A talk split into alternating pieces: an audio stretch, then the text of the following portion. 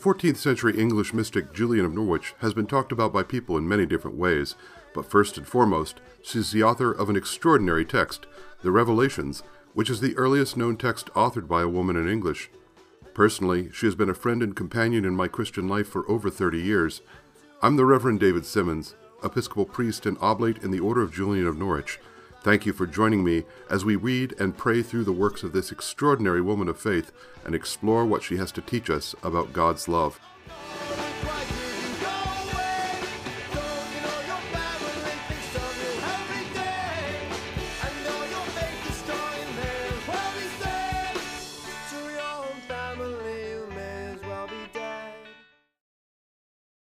Good morning, and welcome to Love Was His Meaning Reading and Praying with Julian of Norwich. We are at chapter 51d. We'll get into Julian, but first, let's do the little office that is linked to in the description below the episode. The glory of the Lord shall be revealed, and all flesh shall see it together. Let us join together in Psalm 91. He who dwells in the shelter of the Most High abides under the shadow of the Almighty. He shall say to the Lord, You are my refuge and my stronghold, my God in whom I put my trust. He shall deliver you from the snare of the hunter, and from the deadly pestilence. He shall cover you with his pinions, and you shall find refuge under his wings. His faithfulness shall be a shield and buckler. You shall not be afraid of any terror by night, nor of the arrow that flies by day, of the plague that stalks in the darkness, nor of the sickness that lays waste at midday. A thousand shall fall at your side, and ten thousand at your right hand, but it shall not come near you. Your eyes have only to behold, to see the reward of the wicked, because you have made the Lord your refuge, and the Most High your habitation. There shall no evil happen to you, neither shall any plague come near your dwelling. For he shall give his angels charge over you, to keep you in all your ways. They shall bear you in their hands, lest you dash your foot against a stone. You shall tread upon the lion and the adder you shall trample the young lion and the serpent under your feet. Because he is bound to me in love, therefore will I deliver him. I will protect him because he knows my name. He shall call upon me, and I will answer him. I am with him in trouble. I will rescue him and bring him to honor.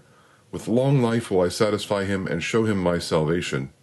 Glory to the Father, and to the Son, and to the Holy Spirit, as it was in the beginning, is now, and will be forever. Amen. Let's say a prayer of Julian together. God of your goodness, give me yourself, for you are enough to me, and I can ask nothing that is less, that can be full honor to you. And if I ask anything that is less, I shall always be in want, for only in you have I all. Amen. Well, now we are in, this is chapter 51d, so this is the fourth section of chapter 51. Uh, and just to go back to the, the, the metaphor uh, that we're talking about here, this is this, uh, this teaching parable that Julian has been delivered. Julian has been questioning this whole thing about the relationship between sin and blame, and uh, God has told her that sin, uh, that God does not blame us for sin, um, and she's having a really hard time with this, um, especially as she puts it in the way that she's been brought up with the teachings of the medieval church at the time. So um, she is given this uh, this parable as a um, an ex- ex- exemplum is is the term. It's a preaching uh, kind of a preaching example uh, that's very common in medieval sermons. Uh, so this uh, very quickly the exemplum uh, is that there is a, a, a Lord who is sitting in repose on a throne, and there's a servant standing to his right, and the the Lord and the servant uh, have a, a, huge amount of love for each other. Um, and the servant determines that there is something uh, that the Lord would like that would would complete the Lord uh, um, and make the, the Lord happy. And the, the servant, in his haste, jumps up and starts to run away to do it and falls into a deep pit. And at that point, uh, is grievously hurt connote uh, is is physically grievously hurt, and but the worst part, as it's articulated in the exemplum, is that uh, they they can't turn around and see their Lord. So they're they're not only hurt, but they're cut off from the Lord, and that's where it ends. Uh, the the exemplum, uh, as we see in the chapter subchapter today, um, the, there's some explore, exploration of what happens after the moment. But the moment that the exemplum is, is in is in that moment that the Lord is looking with horror on what's happened to the servant, and the servant is no longer able to look back at the Lord and is in, in bad physical shape. All who are under heaven, who shall come to heaven, their way is by yearning and desire. This desire and yearning was shown in the servant standing before the Lord, or else thus in the Son standing before the Father in Adam's tunic. For the yearning and desire of all mankind that shall be saved was manifested in Jesus. For Jesus is all that shall be saved, and all that shall be saved is Jesus. And all from the love of God, with obedience, meekness, and patience, and virtues that belong to us also, in this marvelous illustration, I received a teaching within me, as if it were the beginning of an ABC, whereby I can have some understanding of our Lord's meaning, because of the secrets of the revelation are hidden in this illustration, notwithstanding that all the showings are full of secrets. The sitting of the Father symbolizes his Godhead, that is to say, in order to show repose and peace, for in the Godhead can be no toil. And that he showed himself as Lord symbolizes our manhood. The standing of the servant symbolizes labor. That he stands on the side and on the left symbolizes that he was not fully worthy to stand before the Lord. His leaping up was the Godhead, and the running was the manhood, for the Godhead leaps up from the Father into the maiden's womb, descending into the taking of our human nature, and in this falling he received great injury. The injury that he received was our flesh, in which he also soon had powerful experiences of mortal pains. By the fact that he stood fearfully before the Lord, and not directly so, indicates that his clothing was not respectable enough to stand directly before the Lord, and that could not or would not be his position while he was a workman. And also, he could not sit in repose and peace with the Lord until he had won his peace properly with his harsh toil. By the left side symbolizes that his father left his own son willingly to the manhood to suffer all man's pains without sparing him. By the fact that his tunic was at the point of being turned to rags and torn, is understood the stripes and the scourges, the thorns and the nails, the pulling and the dragging, his tender flesh tearing, as I saw to some degree the flesh was torn from the skull, falling in shreds until the time the bleeding stopped, and then the flesh began to dry again, clinging to the bone. And by the wallowing and writhing, groaning and moaning, is understood that he could never rise omnipotently from the time that he was fallen into the maiden's womb until his body was slain and dead, he, he yielding his soul into the Father's hands, along with all mankind for whom he was sent. And at this point of rising, he began first to show his power, for he went into hell, and when he was there, he raised up out of the deep, despite the great root of Jesse, which properly was knit to him in high heaven. The body lay in the grave until Easter morning, and from that time on he lay down never more. Then was rightfully ended the wallowing and the writhing, the groaning and the moaning, and our foul mortal flesh that God's Son took upon himself, which was Adam's old tunic, tight, bare, and short, then by our Saviour was made fair, new, white, and bright, and of endless purity, wide and ample, fairer and richer than there was the clothing which I saw in the Father.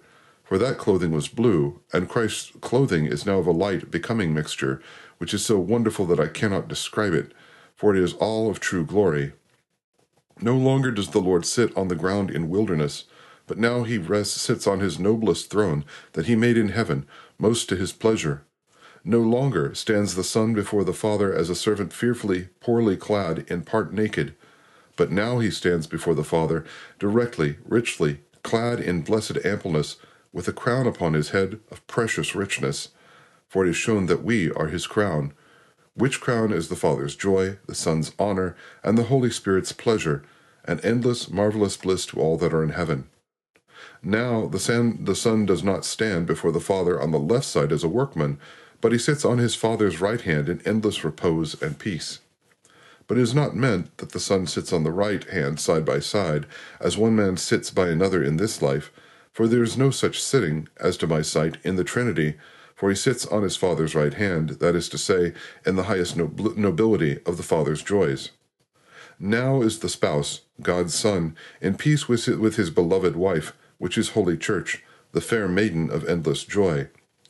Now sits the Son, true God and man, and repose and peace on his throne, which his Father has devoted to him out of his endless purpose, and the Father is in the Son, and the Holy Spirit in the Father and the Son. All right. So that finishes out chapter 51. Um, several things uh, going on here.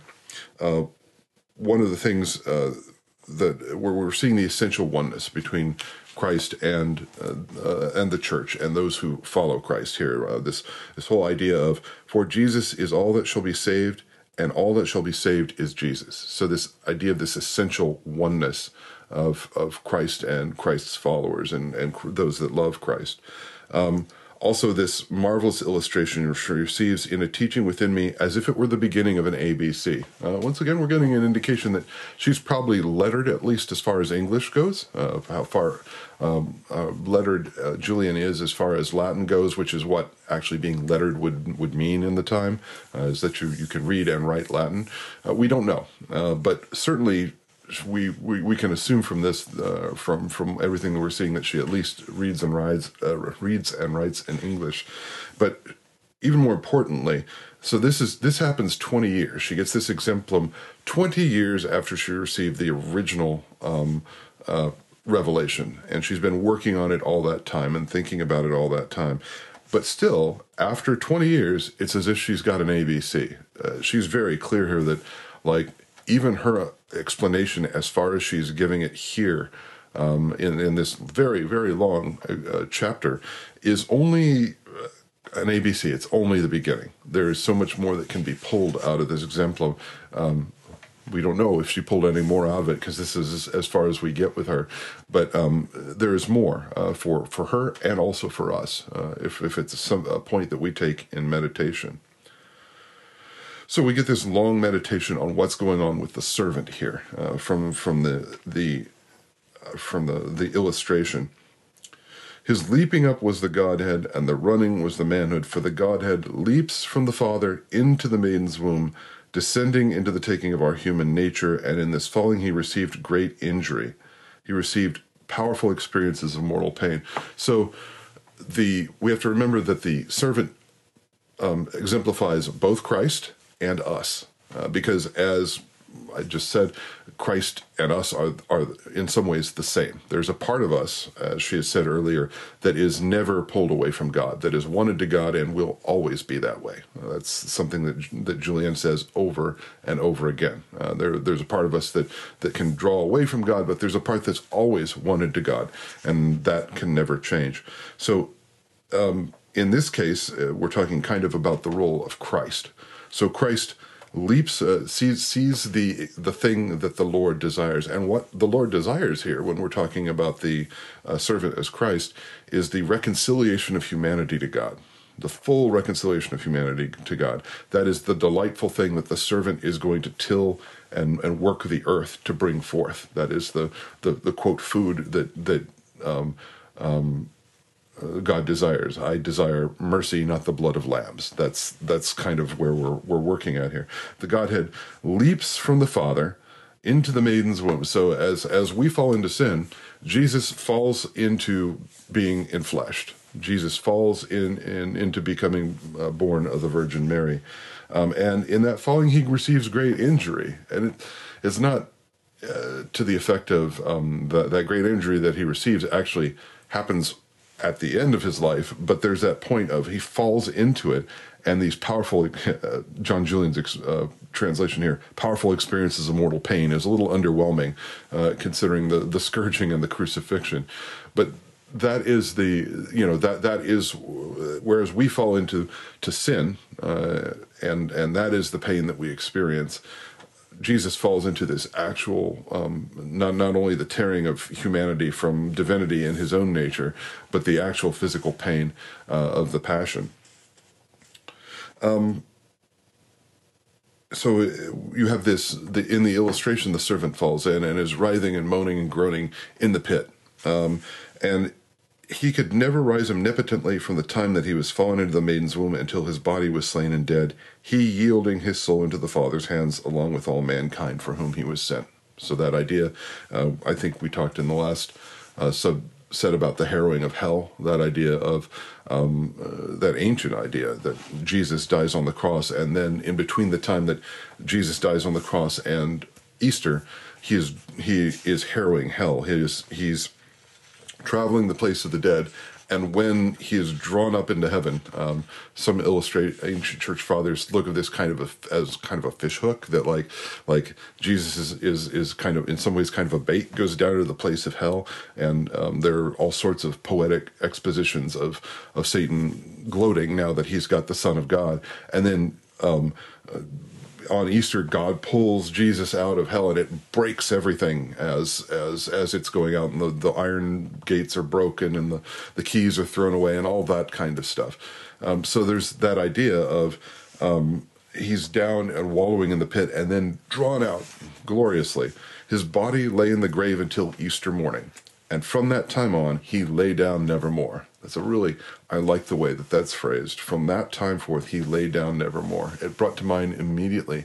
Uh, there's a a spiritual uh, called uh, that um, uh, he is King of Kings, Lord of Lords, Jesus Christ, Son of God. No one works like him. You know this idea that it's not just that God was uh, that Jesus was raised to heaven. It's that Jesus continues to work in the world uh, through the power of the Holy Spirit, and no one works like him. From the time that he laid down until the time of now, uh, Jesus has never laid down again. God, Jesus has constantly been working. And then there, throughout this this this next section, uh, we have an illustration. We've moved from the original illustration to what this situation looks like now, to a imaginative um, uh, kind of exposition of what the relationship between the servant and the the Lord looks like now. And and she uses these the now or no longer as a, a kind of over and over. No longer stands the son before the father as a servant fearfully poor poorly clad. He, he now stands with a, a, a directly and richly clad in blessed ampleness.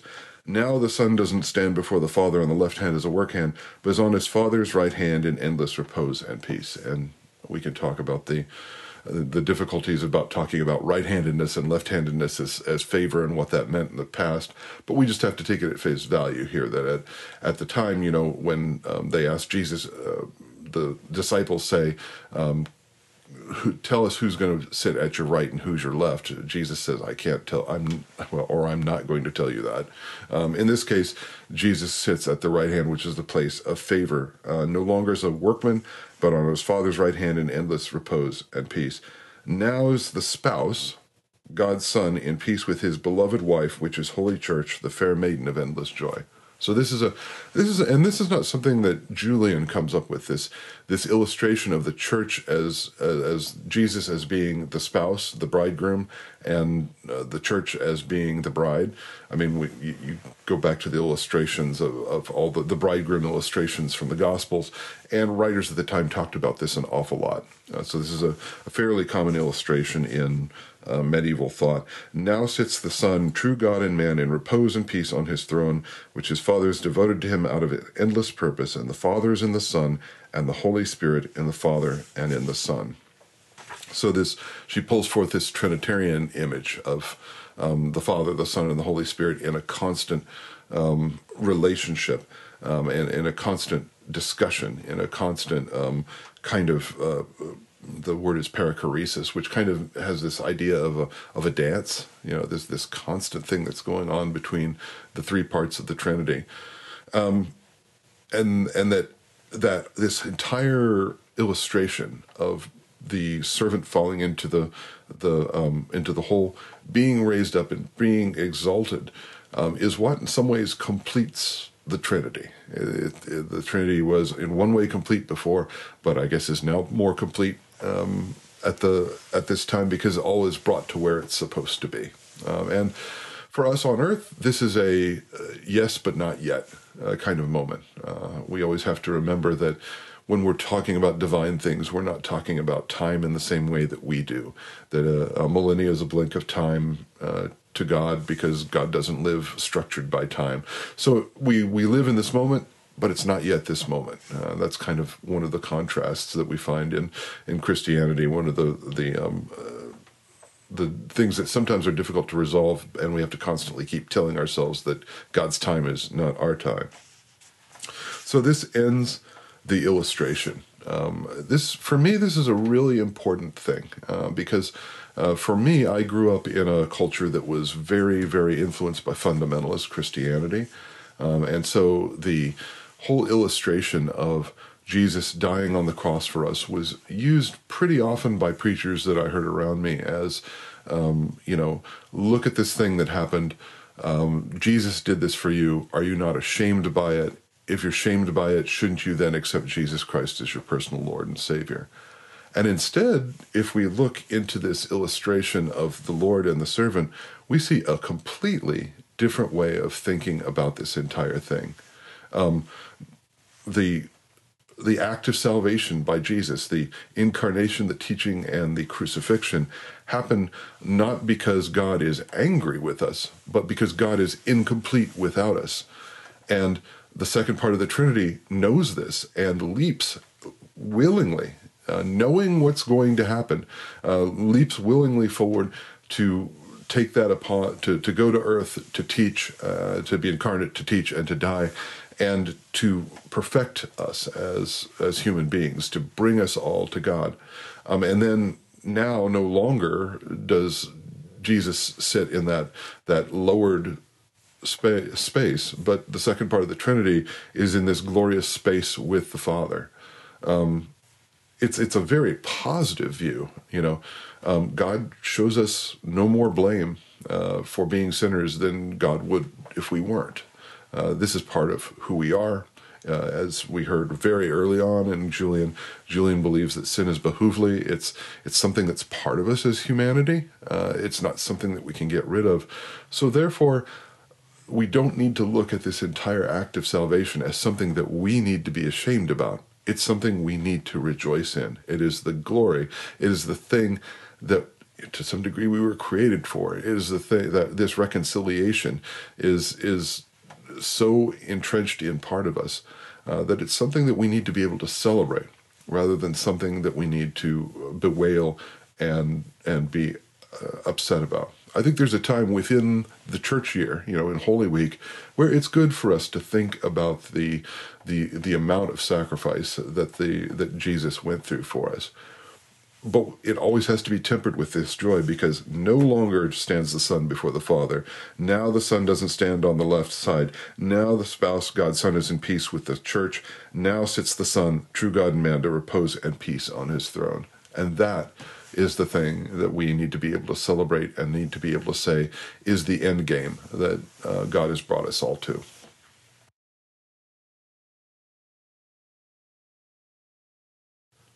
Let us say together the Apostles' Creed. I believe in God, the Father Almighty, creator of heaven and earth. I believe in Jesus Christ, his only Son, our Lord. He was conceived by the power of the Holy Spirit and born of the Virgin Mary. He suffered under Pontius Pilate was crucified, died, and was buried. He descended to the dead. On the third day he rose again. He ascended into heaven and is seated at the right hand of the Father. He will come again to judge the living and the dead.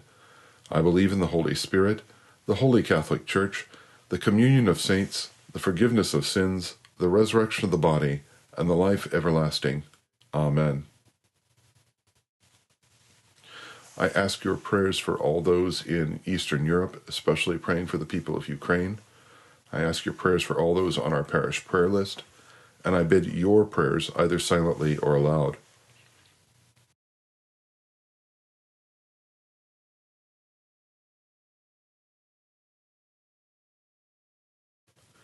Let us join together in the Lord's Prayer. Our Father in heaven, hallowed be your name. Your kingdom come, your will be done on earth as in heaven.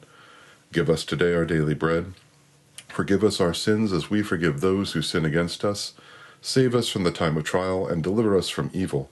For the kingdom, the power, and the glory are yours, now and forever. Amen. Let us pray. Most holy Lord, the ground of our beseeching, who through your servant St. Julian revealed the wonder of your love, Grant that as we are created in your nature and restored by your grace, our wills may be so made one with yours that we may come to see you face to face and gaze on you forever, through Jesus Christ our Lord. Amen. Well, thank you for joining me uh, for Love Was His Meaning. Uh, join me again next week uh, as we move out of the uh, the exemplum of the um, uh, the Lord and the servant and into further uh, parts of Jesus' teaching and God's love. Until then, take care of yourselves and God bless.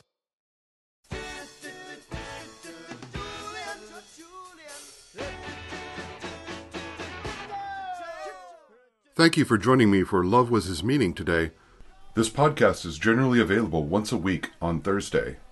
The text of Julian's Revelations used in this podcast is The Complete Julian by Father John Julian Swanson, OJN, and is used by permission of the Order of Julian of Norwich. The theme music is Julian of Norwich by Bombadil and is used under license.